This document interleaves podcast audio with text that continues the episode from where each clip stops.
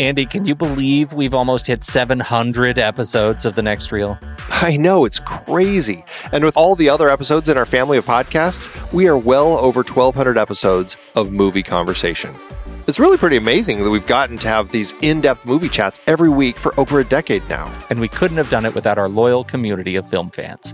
Their support over the years has meant so much. For sure. That reminds me, we should give the merch store a shout out. Buying shirts from thenextreel.com slash merch is a great way listeners can continue to support the show. Plus, they get to sport our great designs. Absolutely. I think sometimes folks forget we have a variety of shirts, mugs, phone cases, and more available. In fact, a great place to start is with a shirt sporting the Next Reels logo. We also have that classic Fast Times Spicoli Surf School tee or the weirdly popular Rusty's European Tour shirt. The one from National Lampoon's European Vacation. Why is that so popular? Search me, but we have sold a ridiculous number of those. I guess there are a lot of Rusties taking trips to Europe? We're always adding new designs based on movies we've covered, like our brand new design for a streetcar named Desire, featuring a streetcar named Desire. So if you want to rep your love of TNR and films, head to thenextreel.com slash merch. Every purchase helps us continue to have these weekly in-depth conversations. So visit thenextreel.com slash merch today. And as always, thanks for listening and being a part of the Next Reel community. We've got lots more great movie chats coming your way. Here at the Next Reel, we've been passionately discussing movies week after week since 2011. That's a lot of movies and a lot of conversation. Sure is, Pete. And to be honest, it's a lot of work too, but it's work that we love. If you have been enjoying our show, we'd like to remind you that there are ways to support us, even if you're not able to become a member just yet. You might have heard us talk about our new watch page where we've listed every movie that we've talked about paired with Amazon or Apple links to rent or buy the movie. Now we'd like to introduce you to our originals page. Let's take a trip down memory lane, Andy. Do you remember what the first film we discussed on the next reel was that was an adaptation? Uh, well, let's see. It wasn't obviously our Indiana Jones series because those were all original. Uh, then we did Charlie Kaufman. Oh, oh, of course, it was adaptation uh, from Susan Orlean's Orchid Thief. Exactly. We have covered quite a few adaptations over the years, and now we're providing a way for our listeners to delve into the original source material. That's right. Just head over to thenextreel.com slash originals, and you can see the list of all the adaptations that we have discussed.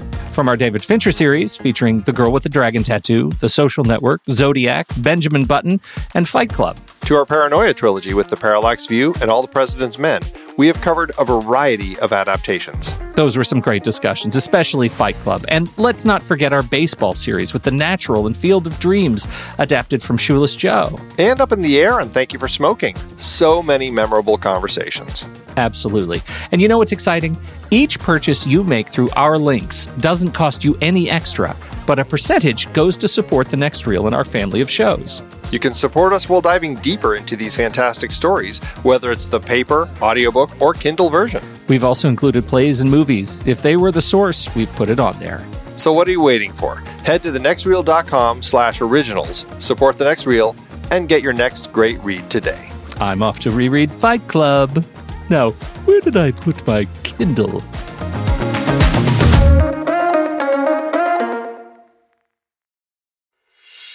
I'm Pete Wright. And I'm Andy Nelson.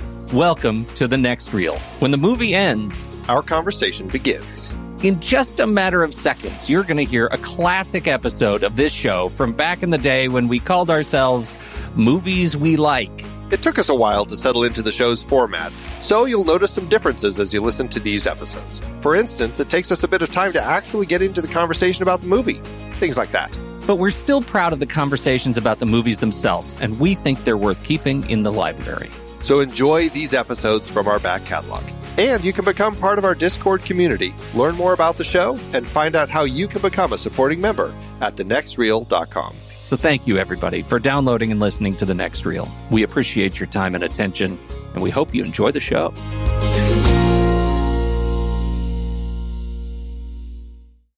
you know. just want to you just want to sort of feel it out I, don't know. I don't know why I can't talk about him. well i think you should i for one think you should uh, think you should talk about it. I would like to open with this, and since I'm already recording, we'll go ahead. Ah, we'll go ahead and do that. okay. Uh, where do you stand? On, where do you stand on uh, on on the the Google Plus uh, Hangout? Have you seen this? I've never. I, I've only participated in a in a hangout once. It was kind of just a trial hangout at work, just to see if we could do it, and we did. And we're like, "This will be great. We can do this all the time for work." And then we've never done it again. Okay. Well, first of all, it's fantastic, and I use it all the time, particularly for teaching. But what I'm thinking about is because just this week, I think this is pretty cool. Just this week, they released Hangouts on Air for everybody. Do you know what this is? The Hangouts No. on Air. No, tell me. I'm so glad because now this is like the ah I get to I get to to talk about it. So Hangouts on Air is this little checkbox that you get when you turn on a new Hangout inside the uh, inside the Google Plus, and it lets you record. uh, So Google will then record your Hangout and publish it for you on your YouTube channel, and that then becomes the way you do uh, Hangout shows Hmm, like video video hangout broadcasts So we could actually do like our. we could do the show on google plus So no, but how does and and it cuts from my recollection of the one hangout I did. It kind of does a not a voice recognition, but it kind of determines which video stream has the voice coming from it, and it just automatically kind of tries to switch to whichever it, it's the most. it prevalent. does it does but you can kind of quote I'm, I'm heavily air quoting if we were on google plus you would see that i'm air quoting Nice. uh, it, it you can produce like you can write it and and say i want this person to be on focus now and i want this person to be focused now so camera one ready camera one go camera one ready camera two go ca- i would say that while we're while we're doing it i would Wow, that would Ready. be like Ready, Andy? Go, Andy. uh, Ready, Pete? Go, Pete. So you'd have to be. You'd what I would really be have like. to be on. You'd have to really Yeah. be on because I'd be saying that during during our During conversation. that would be so awesome. We should do start right now. So, uh, but what do you think? Because you know, it was uh, it, it. We've gotten that comment before that we should do like a, we should try doing a uh, like a watch along. well, if we did that, event. I'd have to start wearing clothes again while we're doing our podcasts. Whoa! Didn't know I was going to go there, did you? Wow. Ready, Andy? Go, Andy! Huzzah! Yikes! No, um, that's an interesting idea. I think it's a great idea. I, I don't know if we could do the full watch along because that would be a snoozer. I think for a lot of it, but I think having uh, having a show where we could do a live uh, uh, kind of uh, live uh, uh, broadcast, I think would be really cool. And I would I would still record the um, uh, record the audio track on this end to release as a podcast, uh, just like usual. Uh, but we do the the actual live show via Google Plus. So that's what I'm thinking about. So if anybody has any thoughts on it, if they would tune in for a late night movie chat uh, on uh, Thursday nights, we would. We're considering it. When I say we, Andy, starting just a few minutes ago, has begun considering it. I have Yeah. just started, and I, I still am. so you think about that. That would be fun. So, what else is going on this week? How's your first of all? Where can people find you, Andy? They can find me at uh, uh, on Facebook. They can find me on Google Plus. They can find me on the Twitter at the Movie Monkey, and um, and at Rash Pixel, of course. That's fantastic. So you're you're still the movie monkey everywhere. You haven't made the move. I'm, I'm Yeah, getting. I'm antsy. I'm just very unsettled about any any change that I've come up with. None of them feel right. So I just uh, All right. I just can't figure out what to do. All right. Well, standing by on that. I'm Pete Wright at uh, pretty much everywhere. Facebook, Pete Wright, uh, Google Plus. You know, just search for Google Plus, uh, and at Pete Wright on Twitter, and uh, of course at RashPixel.tv, where you can find all the Rash Pixel shows. You can also find us on iTunes. We encourage you to find us on iTunes. Just search for Rash Pixel. You'll see all the shows that we do or uh, movies we like, and that will come right up for you. And uh, so please find us there. Leave us a comment if you like the show. We would love to hear what you think there. You can also find us on Stitcher. Smart Radio. If you're a Stitcher user, make sure you go download the app from your app store of choice, and um, and then you can listen to us uh, on demand and on the go. Stitcher Smart Radio, uh, and that that's the uh, the big announcement list for the week. I now, what's going on with it? We were just lamenting that we hadn't seen the Avengers yet. Seems like everybody in the world has seen the Avenger. Actually, it. I it is. think everyone it in the a- world has seen it at least a couple times. A couple of times. It based is on how much money that thing is raking I in. know, and that is unreal.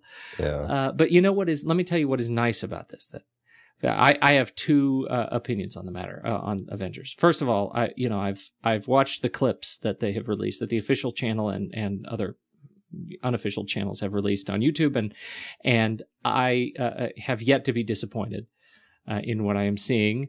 And and the feedback on the film seems like it is uh, it, it is exactly what a giant blockbuster should be. And finally, uh, and again, haven't seen the movie yet, but it sounds like this is the film that's going to change things uh, in in a, a pretty substantive way for Joss Whedon. And that Maybe excite that excites more me. Firefly.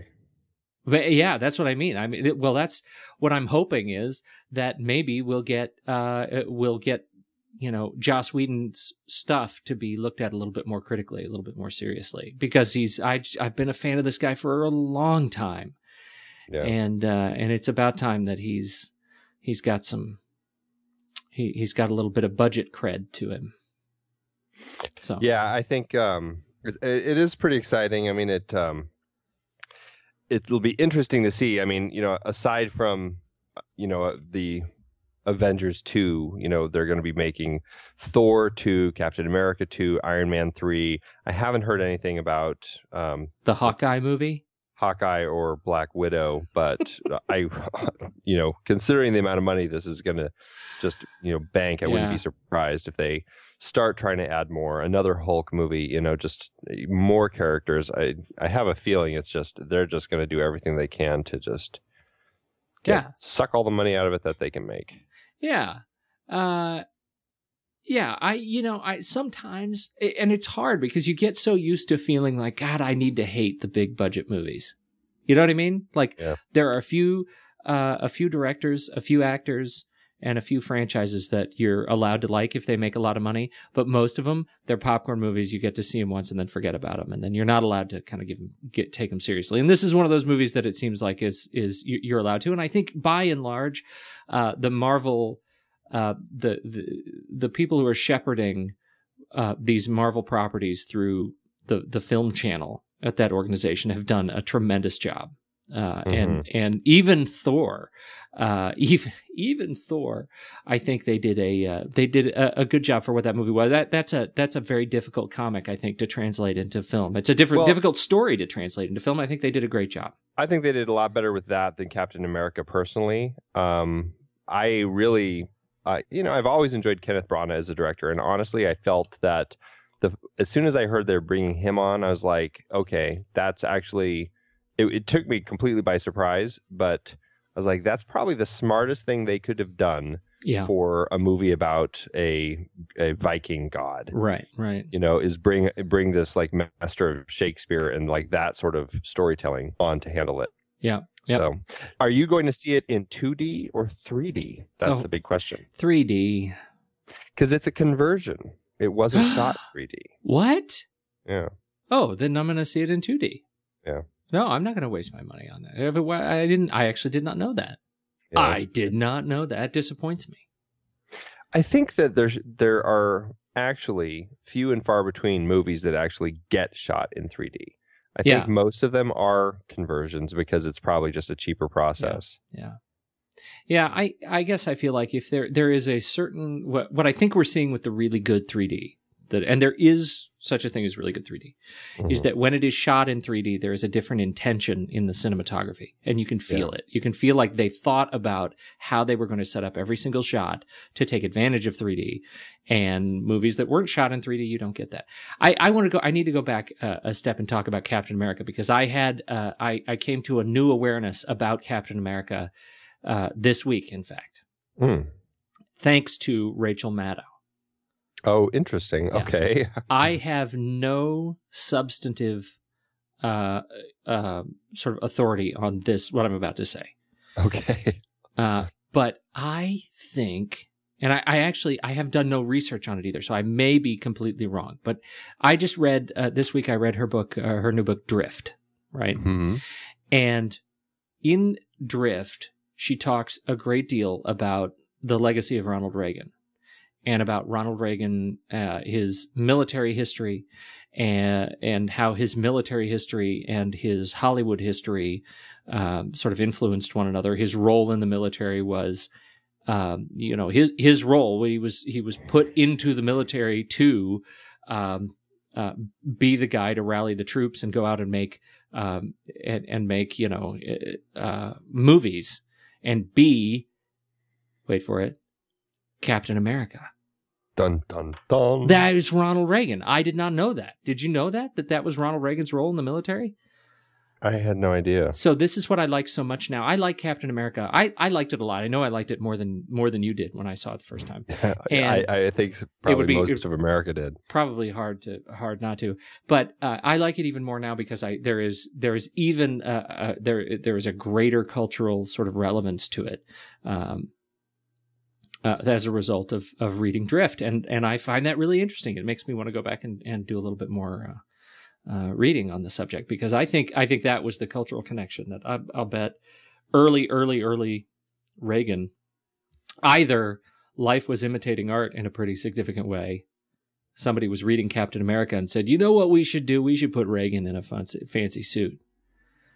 Uh, I would love to see that. Yeah, You think he had one hiding in his White House closet? wouldn't that be fascinating? That's my new mm. theory: is that Reagan was Captain America, or the other way around. Do you think he wore his Captain America outfit while he was on the phone with Gorbachev? at least the sh- he at least had the shield. yeah, at least, yeah. I think you're right. I think you're probably right. yeah. Anyway, all right. So now we were moving on to something else, and I, I derailed you. I'm sorry about that. Oh. What were we talking? about? I don't know what we're moving on to. Well, uh, you know what happened to me this week? Yeah, that's what I want to hear about more than I- anything else. It's it's been a rough week. wow. It's been a rough week because, and I actually it happened last week, but it's made this week rough. I washed my iPod through um, the laundry Mm. in my pocket and destroyed it. And I've had a real figure out how to get what I want to be listening to on my phone. It's been a struggle. So it's kind of put me in this grumpy place. and I've been really enjoying um, just like really bad movies. Okay, so let's of it. talk about the bad movies. So uh, we're going to talk about a, a few bad movies. One, my wife and I watched this movie the other night, and it was it was really fun. It's a parody film, um, and it actually worked um, a good chunk of the time. It kind of fell apart um, now and then, but it was actually quite funny. It's called um, Tucker and Dale versus Evil. Have you heard of that no, film? I, I don't know that film.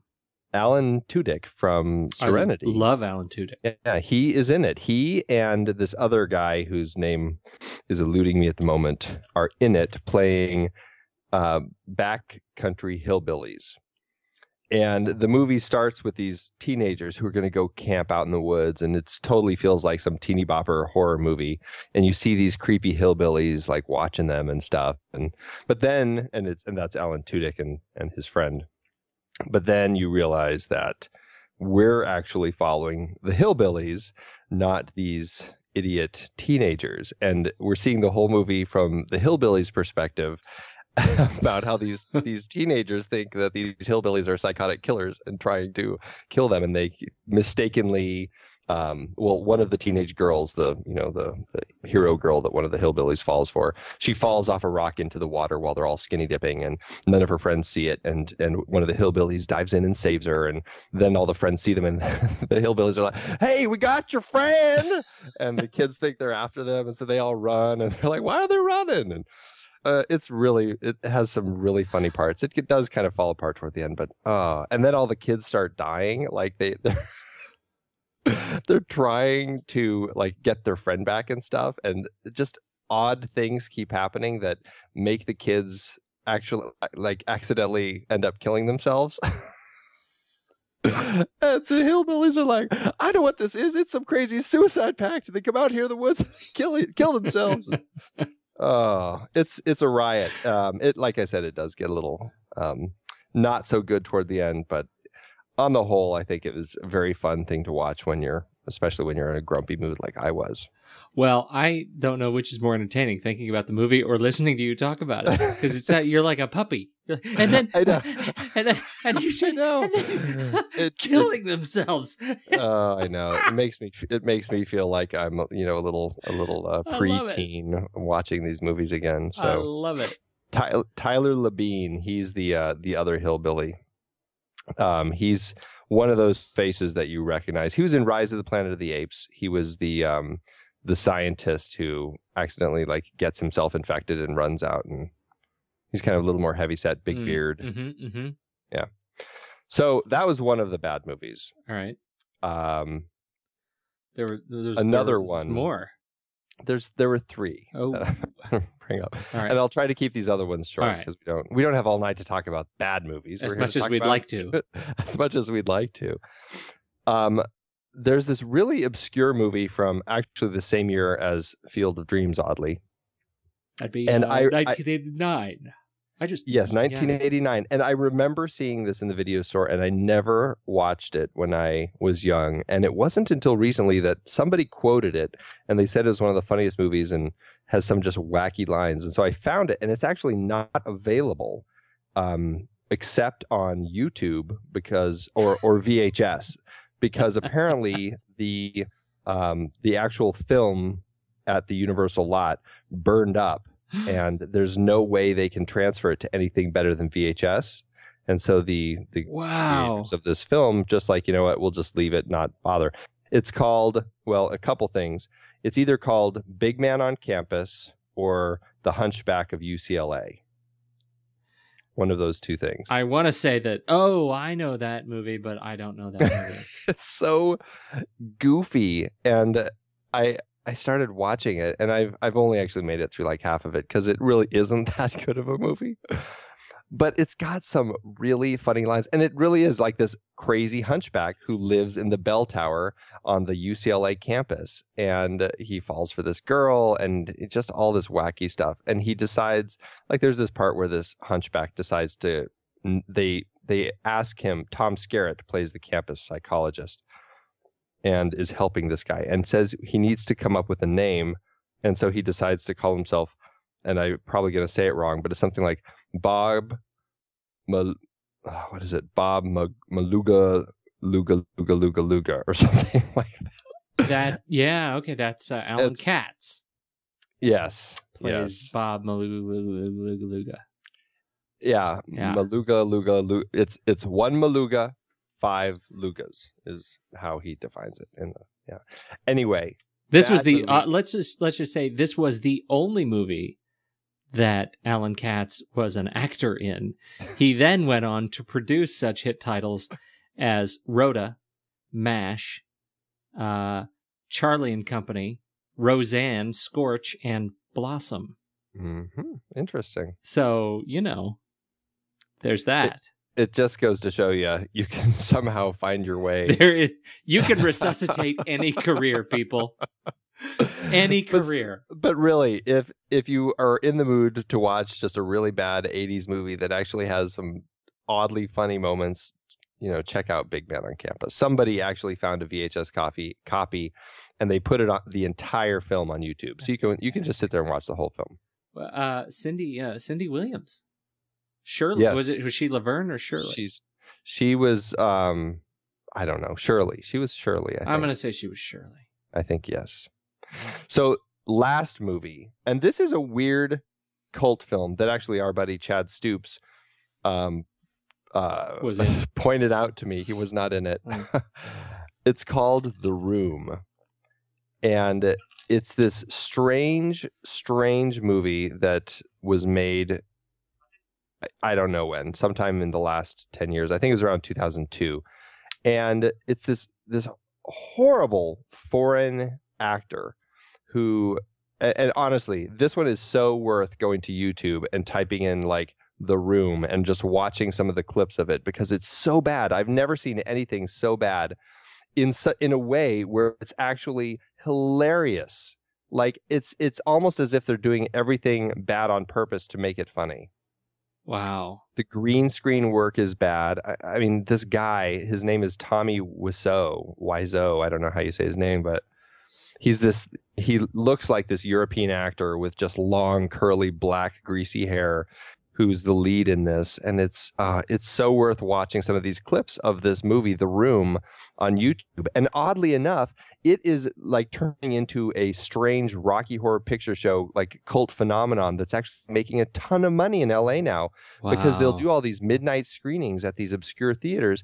People will line up around the block to go see this movie and they will quote it and they will just drink and crack up and it's like this phenomenon. I have never heard of this one either, but what I like the most about it is the people who liked this also liked list on IMDb Mm-hmm. uh, because you get such hits as Bulletproof with Gary Busey, Nap- Napoleon Dynamite, Oh. and wait for it, Birdemic, Shock and Terror. A platoon of eagle and vultures attack the residents of a small town. Many people died. That's the that's I- that's the clip. I have a whole new list of bad movies that I can watch this week. God, you totally do. Oh, that's Oh. fantastic. I'm adding this one to my list for sure. oh yeah. Just okay, so just a lot. review. We've got The Room.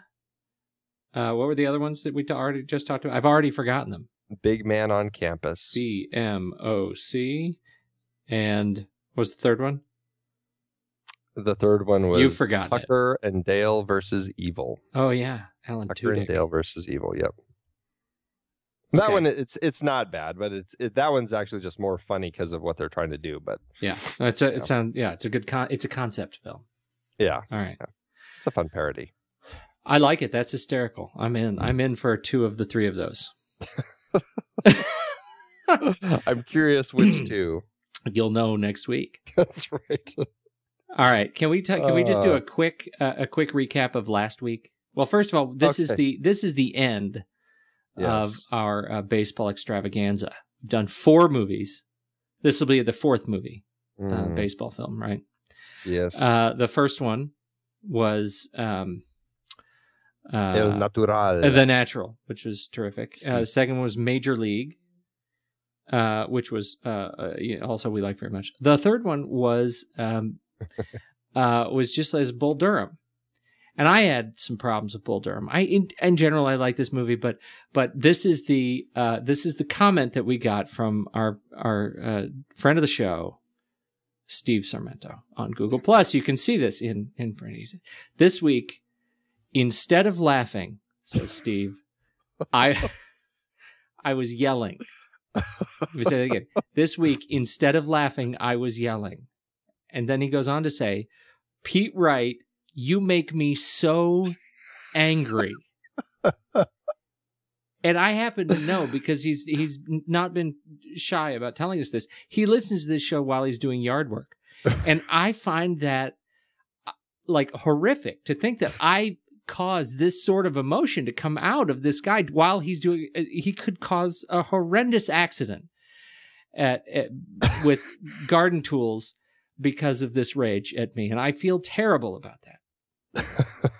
I, I will say to, to that his his comment is goes on with some substance. Quote: Maybe it's because I was a fan of Kevin Costner because he was coming off The Untouchables and No Way Out.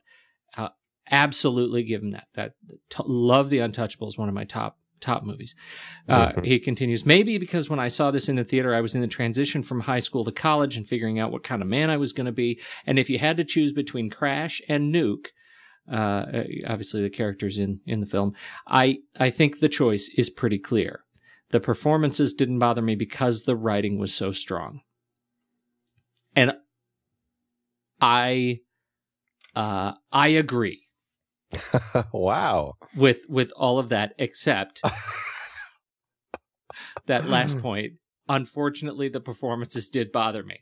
But everything else I'm I'm with you on on everything else. And so I I was forced to stand by my uh my call that that Kevin Costner does in fact play the role of a two by four in this movie. Uh, but The Untouchables was terrific, and uh, this movie came out. It's you know you develop that sort of emotional uh, connection to to uh, to films and to these roles when you see them, and I I think you know the same. I, I feel the same way about Raiders of the Lost Ark. You know, uh, and we we talked about that that connection that I have that that movie represents the connection I have to my father, and that was that was a Mhm. very important movie. I think that's the sort of uh, um, kind of emotional connection we get with these movies, and uh, and I, I just thought that was a really good point, and I, I apologize to Steve for for causing such uh, uh, well such a, a a fit of pique. He's he's ruined his rose bush now. It's it's like you pull a, you can't even go to his house anymore. The branches are like hanging off of Just- trees. He destroyed He's just destroyed his yard, and uh, I, maybe this week we'll get him to TP his spray paint his own house. I don't He, he was probably like running around his yard like Leatherface at the end of Texas Chainsaw Massacre, just swinging the chainsaw in every direction, like hacking it all up. I uh, this was uh, it, this was it was probably the best comment we've ever gotten on the show. I did get I, I did get an email actually just today from somebody who said, yeah, from Dan Hitchman actually from uh, from long ago. He Hmm. said, yeah, I'd have to kind of side with Pete on the subject of Kevin Costner and his somewhat wooden style. Though I think it depends a lot on the script and the and if he gets a good director who can work within his limitations. Costner, Costner's a bit, bit sporadic, so you know you got someone on your side. I uh, and and no better person to have on my side than the good Dan Hitchman. Uh, That's right. That's that's fantastic to to share. Um, but you know that brings us in by by way of segue to this week's movie, the fourth and final in our baseball extravaganza, Field of Dreams. Huzzah! I'll bet you're wondering what I'm going to say about this movie. I, Do you well, care? Do you care actually? Because I make an assumption that you care. I have my think. I have my theory as to what you're going to say about this movie. All right. Do you want do you want me to Yeah. theorize? No. Sure. Yeah. Go ahead and say. Go. What do you What do you think I'm going to say about this movie? I actually think that you really like this movie, and I think a lot of it has to do with uh, with the director and sneakers, and your father and maybe. Well, hell, you got most of it right. I was kind of hoping to stump you. You know, okay. So, do you want to go first? I feel like I always go first. Why don't I'll- you go first? Okay, I'll go first. Yeah. I love this movie. I love, love, love this movie.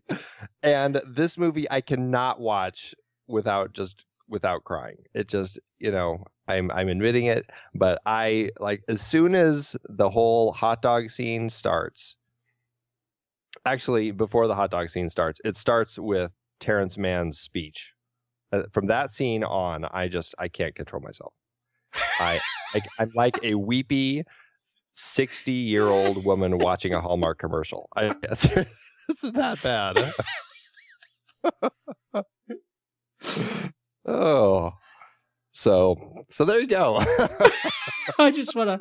Wait, I just want to let that let that image float. Just the air. out there. There's Andy. There's Andy watching a Lifetime movie again. it doesn't even need to be a movie. It's just the commercial, just the Hallmark commercial. Oh, oh, she came home for the holidays. Peter. It's Folgers, right? It's Peter. I smell coffee and Christmas. oh Uh, man. Okay, all right. I uh I okay. I did not remember just how much I liked this movie. Yeah. I did not remember that. There was so much about this movie that I had just plumb forgotten. Uh and I I really liked it. Um I was not uh, this is not a movie that made a mess of me. Uh, uh, but I can see how you might, and I think uh, the Terrence Mann speech uh, uh, you're talking about right before he, uh, uh, when he says you you gotta you gotta Oh, it's the whole. yeah it's pretty much once, the whole he, once thing. he starts, yeah, no, he starts talking. know, it's so hopeful. it's as he backs up, he's backing up into the field with the player. Yeah, I mean, that's just it's come, Ray. just stunning. Oh, You can't sell the farm, Ray. Yeah. Um, no, that was it. Was t- it, is terrific. I here's let me tell you what I love about this movie, and that's we, this is where we're going to get into it. All right. If you walk into this movie thinking, "Gosh, Field of Dreams is it's an it's it's going to be a great baseball movie," hmm uh, I, I think you may you you miss a lot of it. Yeah. Because I think this is a movie that's that is uh, I don't know if genre busting is is the way to to do. I mean, it is a full on fantasy film.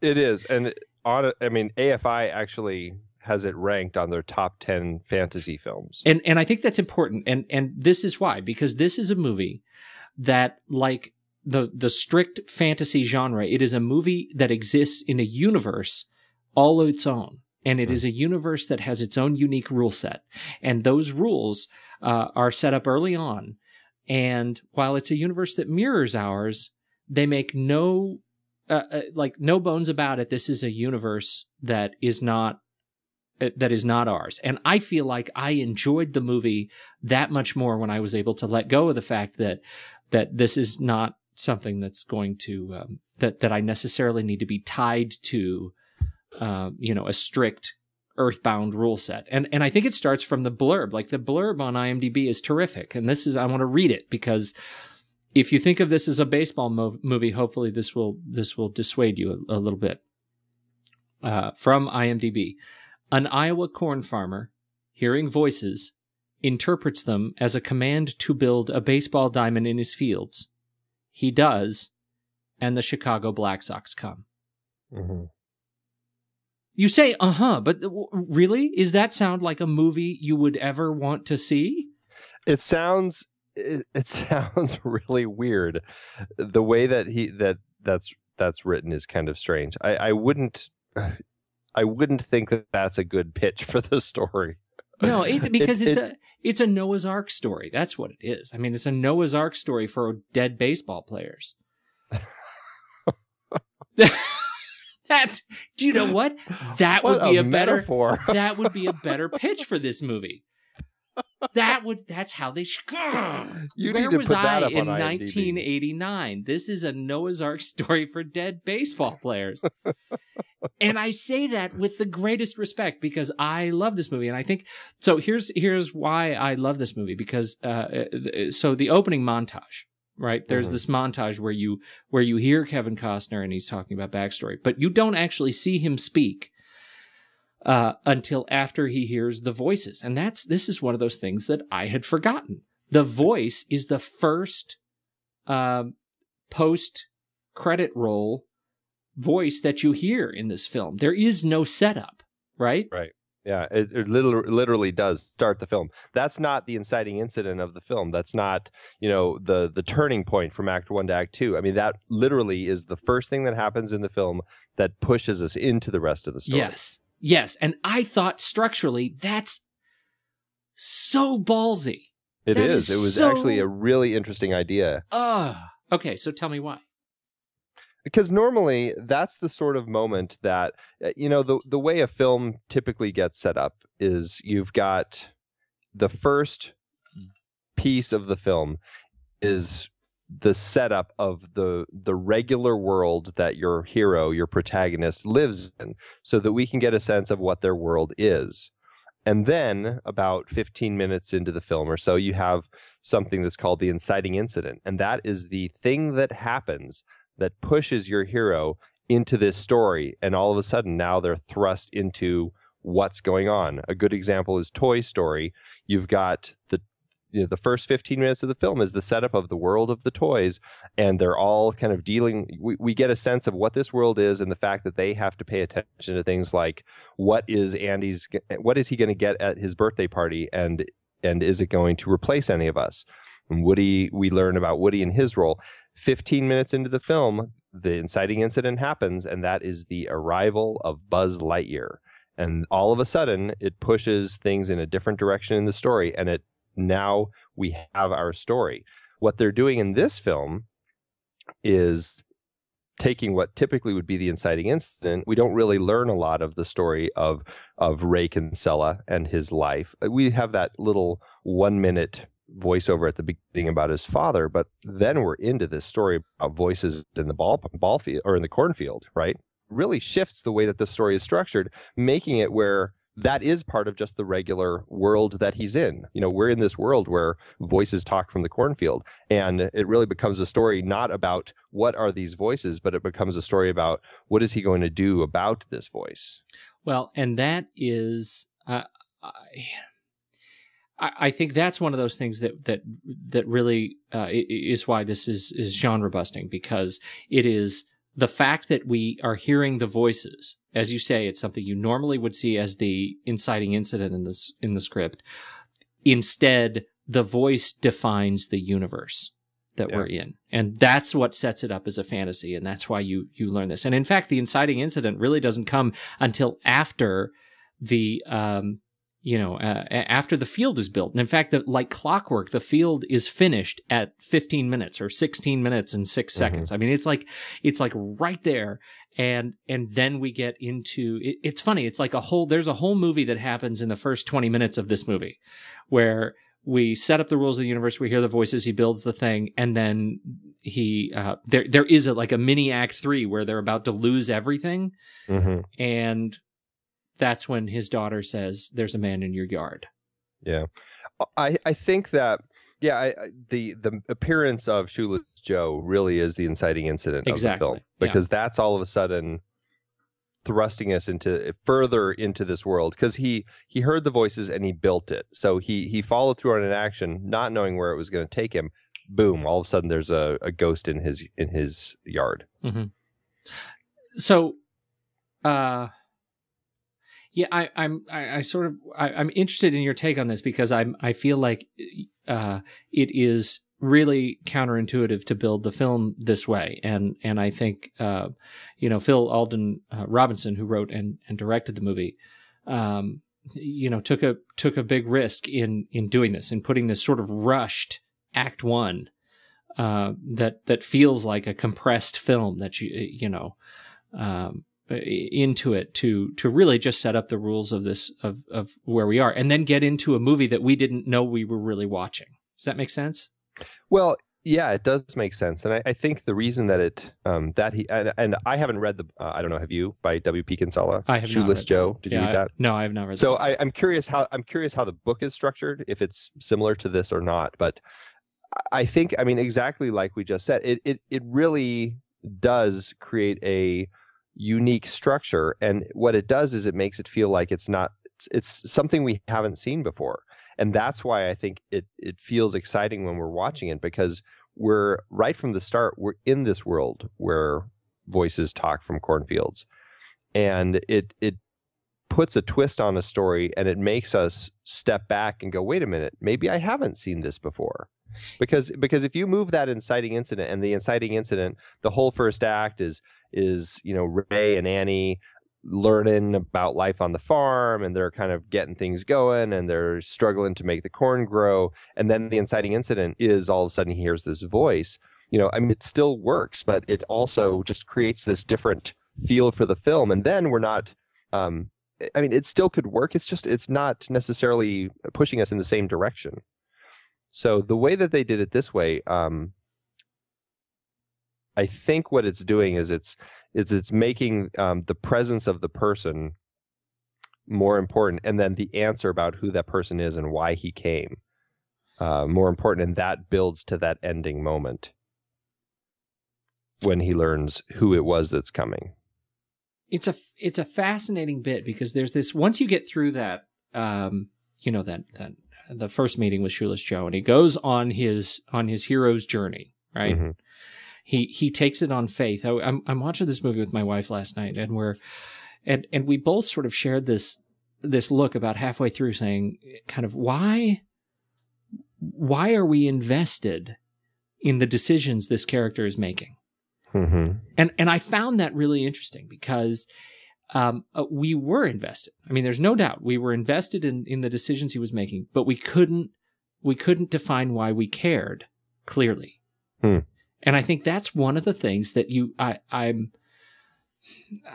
I, I have trouble writing it off as sort of screen magic because typically when, uh, you know, when you get invested into a character, it's because you have this understanding of backstory that is clear and you have an understanding of this point of pain that they are looking to resolve through this, this epic journey. And in this case, you don't really feel that way. They're struggling for money. Who isn't? Uh, in uh, in agriculture, which is a troubling field to be in. uh, particularly at this point in history as the economy was, you know, changing pretty dramatically. And here we are, like f- trying to figure out why we that that we are now suddenly invested in the decisions he's making based on faith alone. It's like this invisible lasso that that Robinson has just sort of wrapped around our necks and has drug us along, and we didn't even see that we were we were into it. Uh, in the first 15 minutes, we're thinking, why would this guy do this? And suddenly, by the time he hits the imp- apartment and and meets James Earl Jones, man, we are in. Mm-hmm. And I'm and and I think my my sort of hypothesis is is really built on a the strength of um, you know the strength of the script, which is just you know it's as efficient as they come you know we talked about the efficiency of language in the natural and and how sparse of a screenplay it is. Mm-hmm. Uh, and and I think this is another one that sort of fits that mold it is an extremely sparse screenplay and when the monologues come uh, it makes them so much more uh, powerful and I mean like archetypically powerful Yeah. um, and so when he hits that apartment and you you see that that it's almost comical but uh, sort of um, mano a mano struggle to to come to this new center of understanding between these two guys. That's a point a major point of transition where you feel like okay i'm i'm invested. I may not know why. I don't understand what this journey is all about for this guy but i'm totally in. Well, and part of that, uh, I think there's two things. Um, one is because he himself doesn't fully understand it, and uh, and we buy into him not understanding it, but having that need to see it through. And I think the reason that we buy into that is from a conversation that happens early in the film in that in that first sequence there where he is in bed with his wife and they're having a conversation and he's he's talking about his father and he says I'm 36 years old. I have a wife a child and a mortgage and I'm scared to death I'm turning into my father. And he has this conversation about you know we learn about his father in the beginning and how his father had kind of played ball and stuff but he never really knew his father. And it's not um, cluing us in so much that um, as to how the film is going to end. Like I, I was so completely surprised when I first saw this as to what how it was going to end. I never saw that coming that his father would be there. But I think what it's setting up is this fear that you know it's it's a it's a midlife crisis. People have this fear where they're turning into their father. They're not accomplishing anything that they dreamed about when they were young. They're no longer taking risks. They're kind of settling into into this life that they're not you know, it's not necessarily the life that they intended to be living and he is scared to death, but he's he finally decides, you know what? I know it's stupid, but I am going to follow through with this. And I think that that's why I invest in him and that's why I go along for that journey because he doesn't understand why but he has to see it through. Well, and that gets to the to the point I think where maybe um you know, at least my wife and I, I don't, I don't think we ever really came to center on, on why the movie was, was powerful to, to us. To me, this is an, and we've talked about these kinds of stories before, but to me, this is a story that, that, um, eh, that captures the sort of emotional intensity of, uh, what happens when you become a grown up, but then you become a man. You know what I mean? Like that's, Yeah. there is that sort of, um, you know what an what an adult male is Yeah. until you become a man, and there's a trigger point when that happens. And for some people, it's when they get married. For some people, it's when they see the sort of the birth of their first child. I mean, there there there is that that transformation. If you've hit it, you you totally know. It's like I'm I can't go back to what I was anymore. I know that I've hit this turning point in my life where I can't go back anymore, and I I have to move on through the fear and through the you know whatever it is. And for this guy, you know, he hit a, a trigger point, and maybe it was about sort of finances, and maybe it was about you know whatever. Maybe it was just that he totally uh, got himself upside down in a farm, and he wasn't a farmer. Uh, Mhm. you know, maybe you know that was the point of the montage well, I don't think they were upside down on the farm until, before he before until he, did decided to plow down all Right. of his corn. and he So, I had mean, he put beautiful a corn. He- Oh, you know, the, the fields was gorgeous. It was a, I know, I love it at sunset. I yeah. So I you know I but but whatever it is that that's the feeling that I get like that's what I what I feel like I get to watch Costner Mhm. do is become the guy that he wants to be tomorrow. Yeah, and it's interesting because you know he and his wife were you know '60s radical hippies from Berkeley, and they grew up and and they tried being grown ups, like you said, but they were they weren't. You know, he hadn't become a man yet, and even buying the farm, you know, they they kind of did that on a whim. Um, but uh, you know, I guess almost thinking like it was going to be what you know the thing that would make him a man or something, but it really took a little more. And I think that this story is that transition where Mhm. he finally does become a man, and it's it's powerful stuff. It's really powerful stuff. So uh, let's talk about some uh, some background. Do you first of all? Here's a question for you. I could not find who is the voice. You know, I knew that, and I want to say it's Kevin Costner, but I can't remember if I'm right about that. You know what's interesting about the voice is, and this I love little things like this because it feels so kind of old old school filmmaking. Mm-hmm. The guy who recorded the voice, um, the the audio guy on the film, um, he recorded the person saying it, and then what he did is he took it into a canyon with huge speakers, and he he played these speakers, playing that voice in the canyon, and then he re-recorded it with that echo and that that kind of you Hmm. know booming hollow sound as it kind of floats around and and used that as the voice when we hear it in the cornfield so it creates this just wild wide echoing voice that's just it's just a great sound to it That's very cool. Yeah Oh, that's very cool. That I mean, it takes me back to the you know, uh, it, what was it? The hitting the um, the high tension wires that hold up poles to get the laser sound blasts in Star Wars. Mhm. yeah I mean, that's just you know, those Foley sound artists are amazing. yeah the stuff that they do is is pretty stunning and i love i love all those little things like in terminator 2 i think when the Oh. truck is running into them as as you hear it charging up they in they added the sound of a lion's roar. Roaring, I know that's you know, it's just like all that stuff. All that stuff is great. So Well, let's talk a little bit about uh, Phil Alden Robinson. And man, did you nail it! I, I, I, I this is, and, and it's so funny. I have not seen a lot of this guy's stuff, and it makes me think, I, why have I? Because it, you know, well, he's only directed seven films. I, I know, and and but I have only seen three of them. Well, no, I take that back. Uh, the, let me look at the directors. So, so uh, no, I've seen them. I've actually seen more than that. So I have not seen the George Burns Comedy Week. I have not seen In the Mood.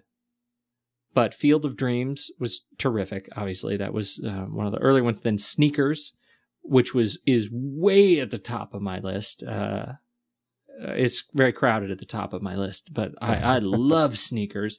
Yeah. Uh, he directed the, uh, it- I, I would say probably the best episode of Band of Brothers, uh, the Currahee Right, episode, yeah, Uh, which was, I mean, I Band of Brothers is, was a, an incredibly moving uh, experience for me. It and, was. uh, it was very powerful, and that was that was certainly one of the top. And and Sum of All Fears, which was, you know, it was not not terrible. I like the Morgan. I like Morgan Freeman. You know, yeah. I mean, it wasn't. Ben and You know, it, there's a there's a thing. So Ben Affleck and uh, Matt Damon are in this movie. Uh, Field of Dreams.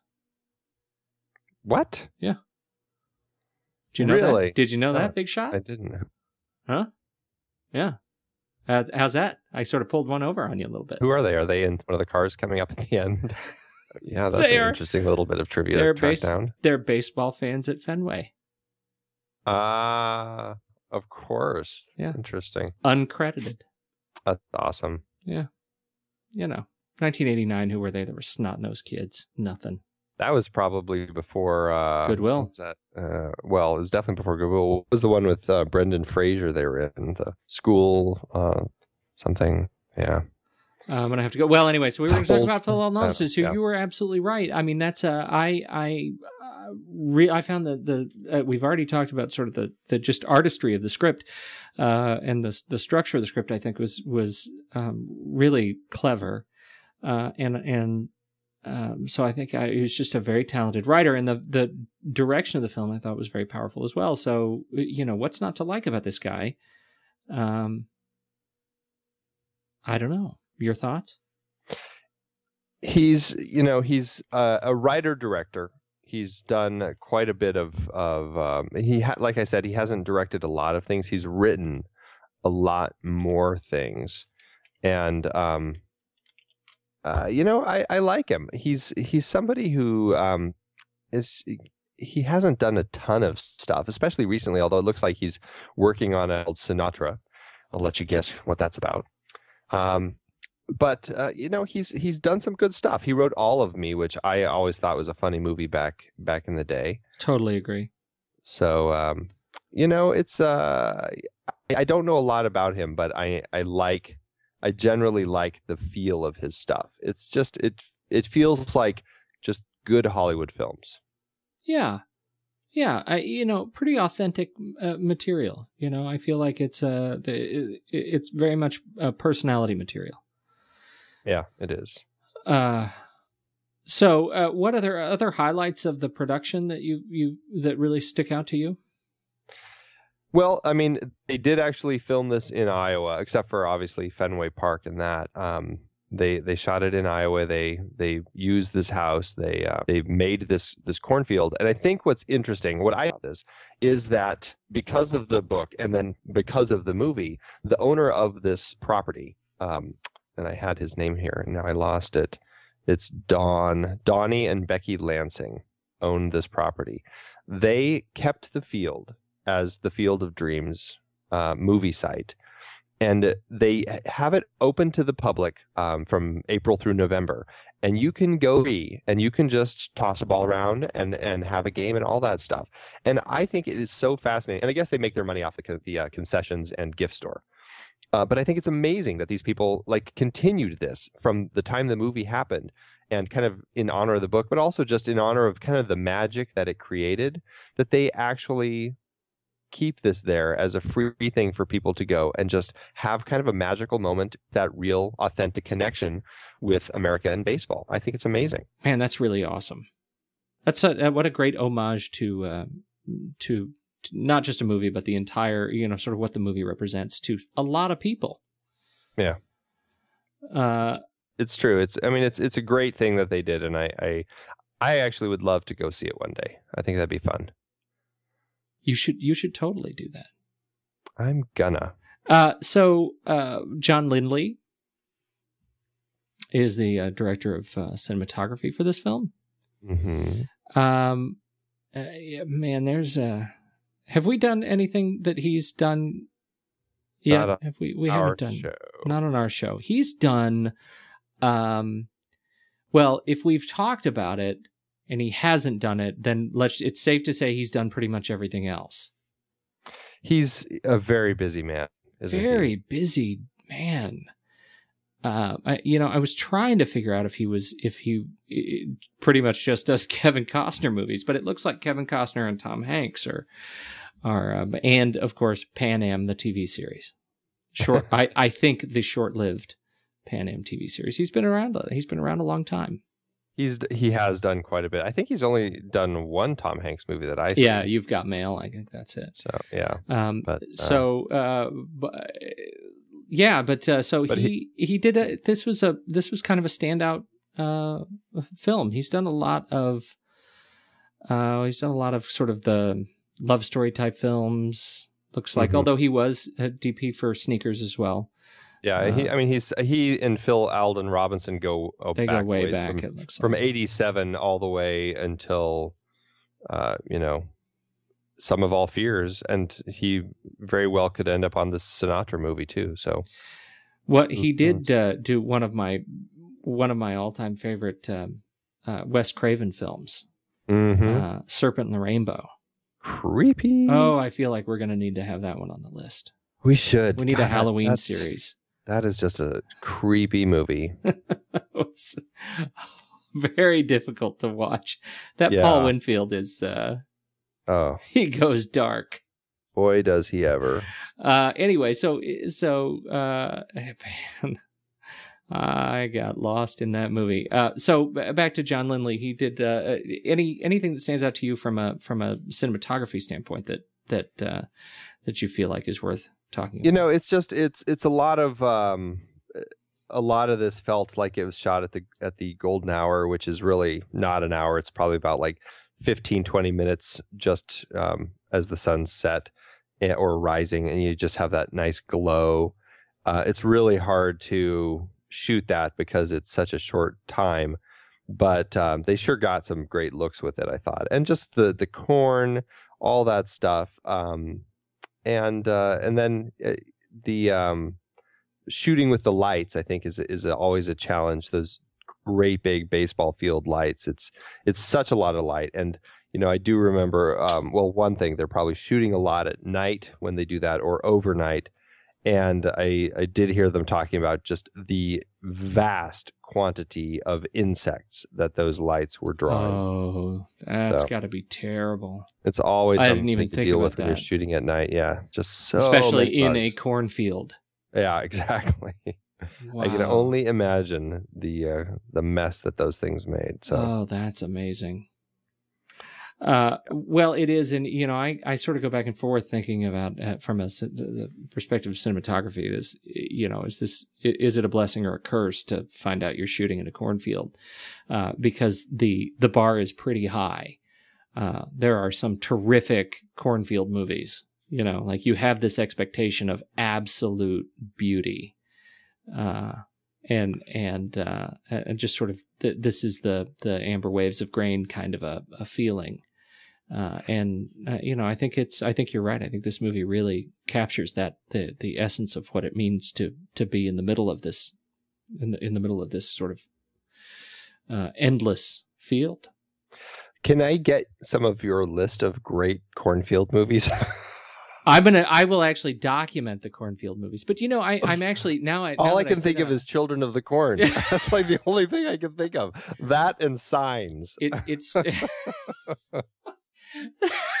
Which, I'm but sure see, those happened other- after, and that's what that's what I that's what I mean. Like just as I said that, I'm thinking about uh, movies that that I where I really feel like they they got corn, and and now I say it out loud, but because I have such as this vision of the corn movies. But uh, you know, I think uh, Superman Returns uh, did a great job with corn. Of course, that happened so long after uh, Field of Dreams that it's not fair to say that. So all the movies that I'm thinking of uh, are it came after the movie. So I, you know, actually he probably now had it really easy. So he's just he was just phoning He- it in. he- he's the one who set the he's the one who actually set the bar high, exactly. and maybe it wasn't even that high. Maybe he just showed up. John, uh, why do I even? I don't even care anymore. oh man, that's great. So, uh, oh my.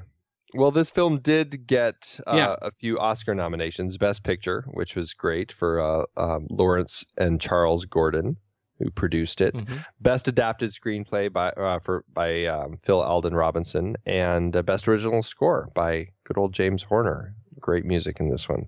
There's another busy guy. Uh, the movie. Did you ever? Did you find a budget on this movie? He, he's a busy guy, but he, he's busy because he uh, he doesn't seem that busy because half of his scores feel like he's just copying himself. Yeah, exactly. well, and I I have heard tale that uh, John Williams and James Horner actually have a significant sketch writing staff, and Yeah. that much of what they do is is actually done by the hands of their able elf elfin assistants. Well, and I think that happens a lot Yeah. in in the world of composing. Hans Zimmer, you know, he's notorious for his his um, what's it called, the remote control group, Yeah. you know, the the whole thing with that just cranks out all sorts Yeah. of composers who do lots of bad work. Yeah. some do good work. I shouldn't say they all do bad work. There's some who do good work.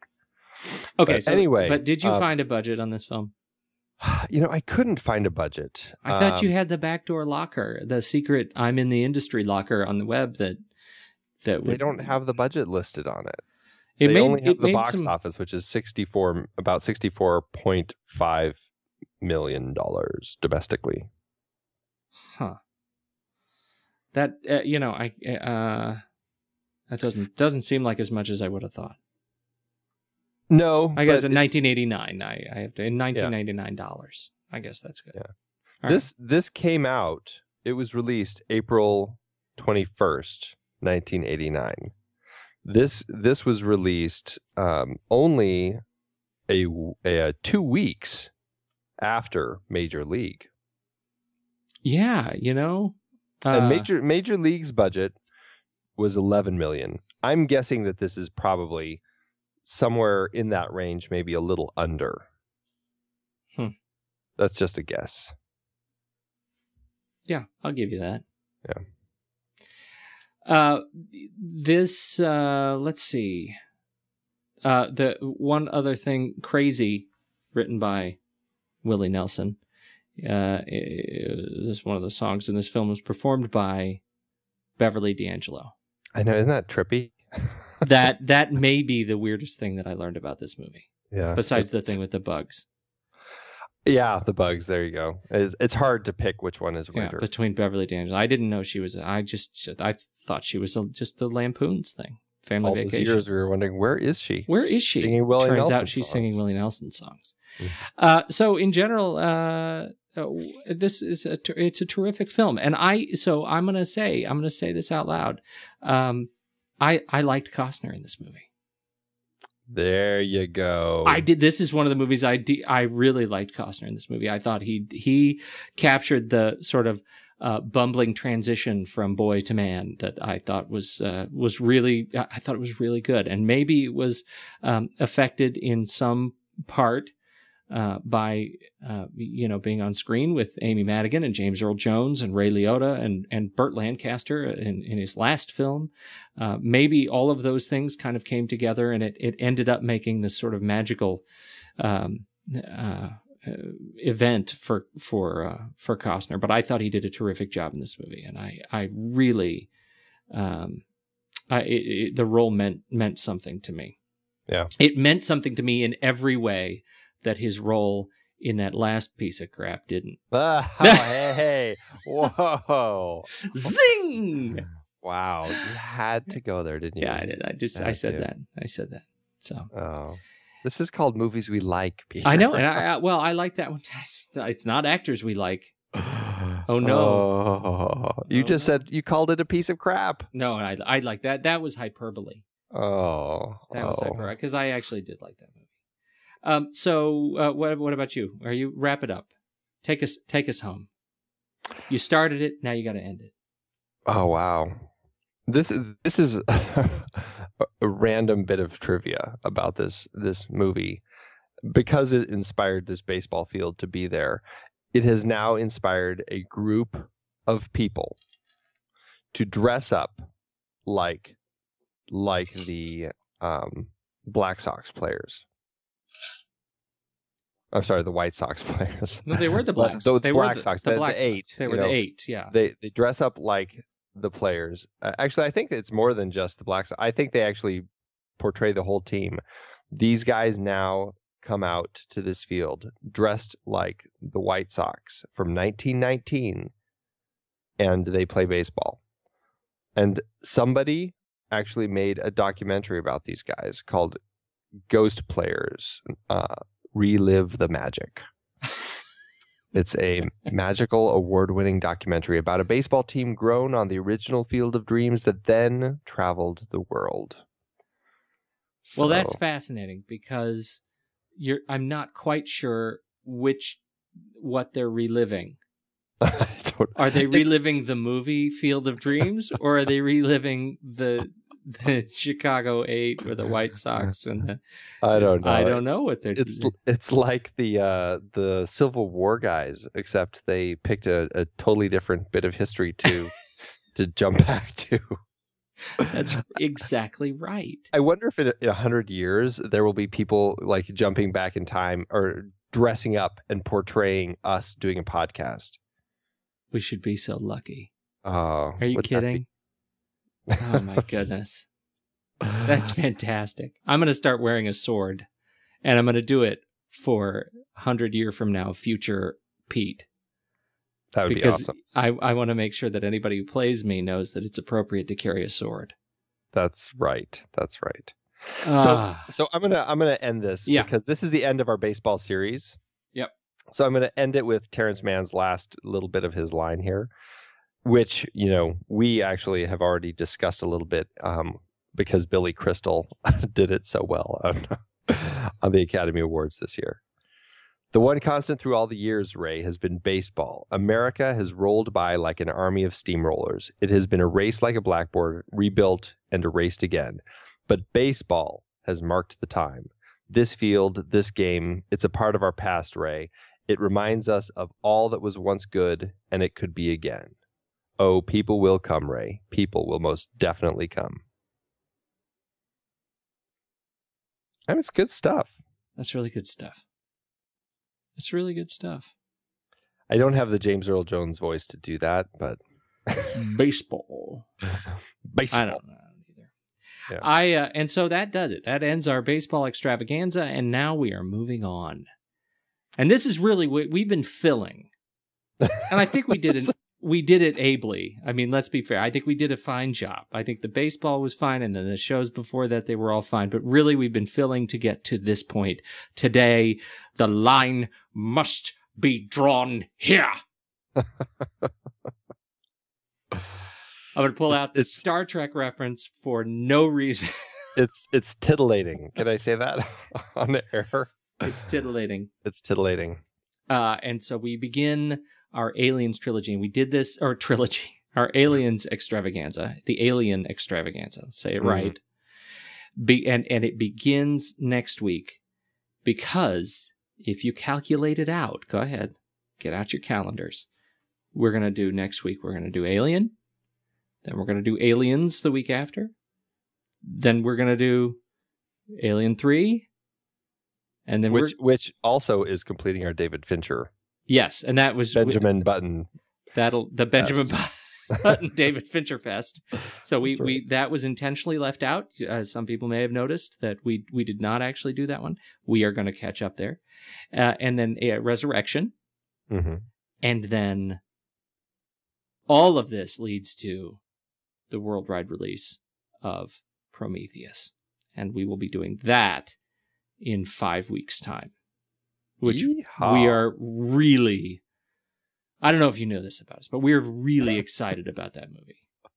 So so uh, we're we're building up to to the big uh the big prom. Prom? Promo? The prom. promy? The prom. yeah. So that's uh that's It's- where we are. Yes. anything and we're else? excited. I'm thrilled i'm actually quite thrilled to go back and watch alien i haven't seen it i haven't actually sit, sat down and watched probably four or five years so i'm very excited to watch it i'm gonna sit down with my six year old and see if he gets into it at all you do that. Let's talk Yeah. about how well that goes. i'll let you know how that week. goes yeah You'll be talking. You'll be recording from the doghouse. All right. I, I got nothing else. Are you done? I'm done. I am spent, and I'm spent. I've been podcasting since 2006. In that time, I've tried countless hosting platforms, but in August 2022, we switched to Transistor to power all of our shows here at True Story FM, and it's been a game changer. I love the Transistor allows unlimited podcasts and storage without extra charges. We can publish so much content, and we do. If you want to start up a podcast, do yourself a favor and host your show on Transistor. With their one click publishing, you can get your new show onto all the major podcast directories effortlessly. And their website builder lets you quickly build custom sites for each show. The detailed analytics are invaluable too. You can access all kinds of listener data anytime. Oh, and the versatile players allow you to embed episodes anywhere to reach new listeners. Plus, the team behind Transistor is super responsive and keeps making the platform even better. After using countless hosting services over 15 plus years, Transistor has been hands down the best podcast partner for us. If you want a hosting platform to take all the worry out of getting your podcast out into the world, Go to thenextreel.com slash transistor and check it out. Support our show and support your own show by going to thenextreel.com slash transistor. Start growing your podcast today.